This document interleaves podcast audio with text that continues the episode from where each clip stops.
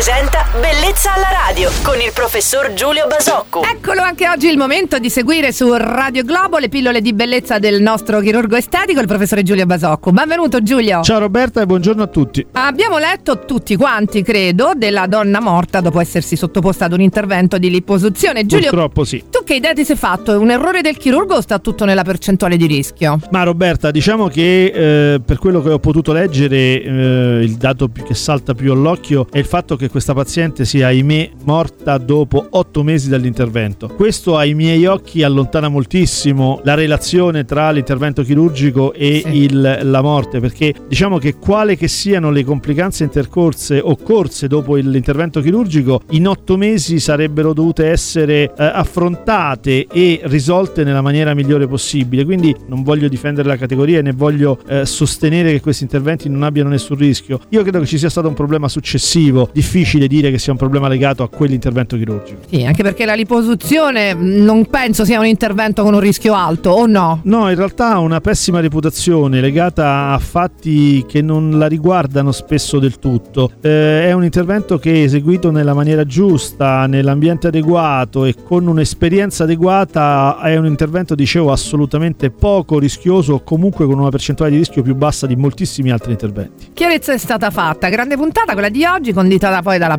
professionalità del nostro chirurgo estetico Giulio Basocco che tornerà domani con altri argomenti interessanti. Ciao Giulio, buon proseguimento di giornata. Buona giornata a tutti! Bellezza alla radio.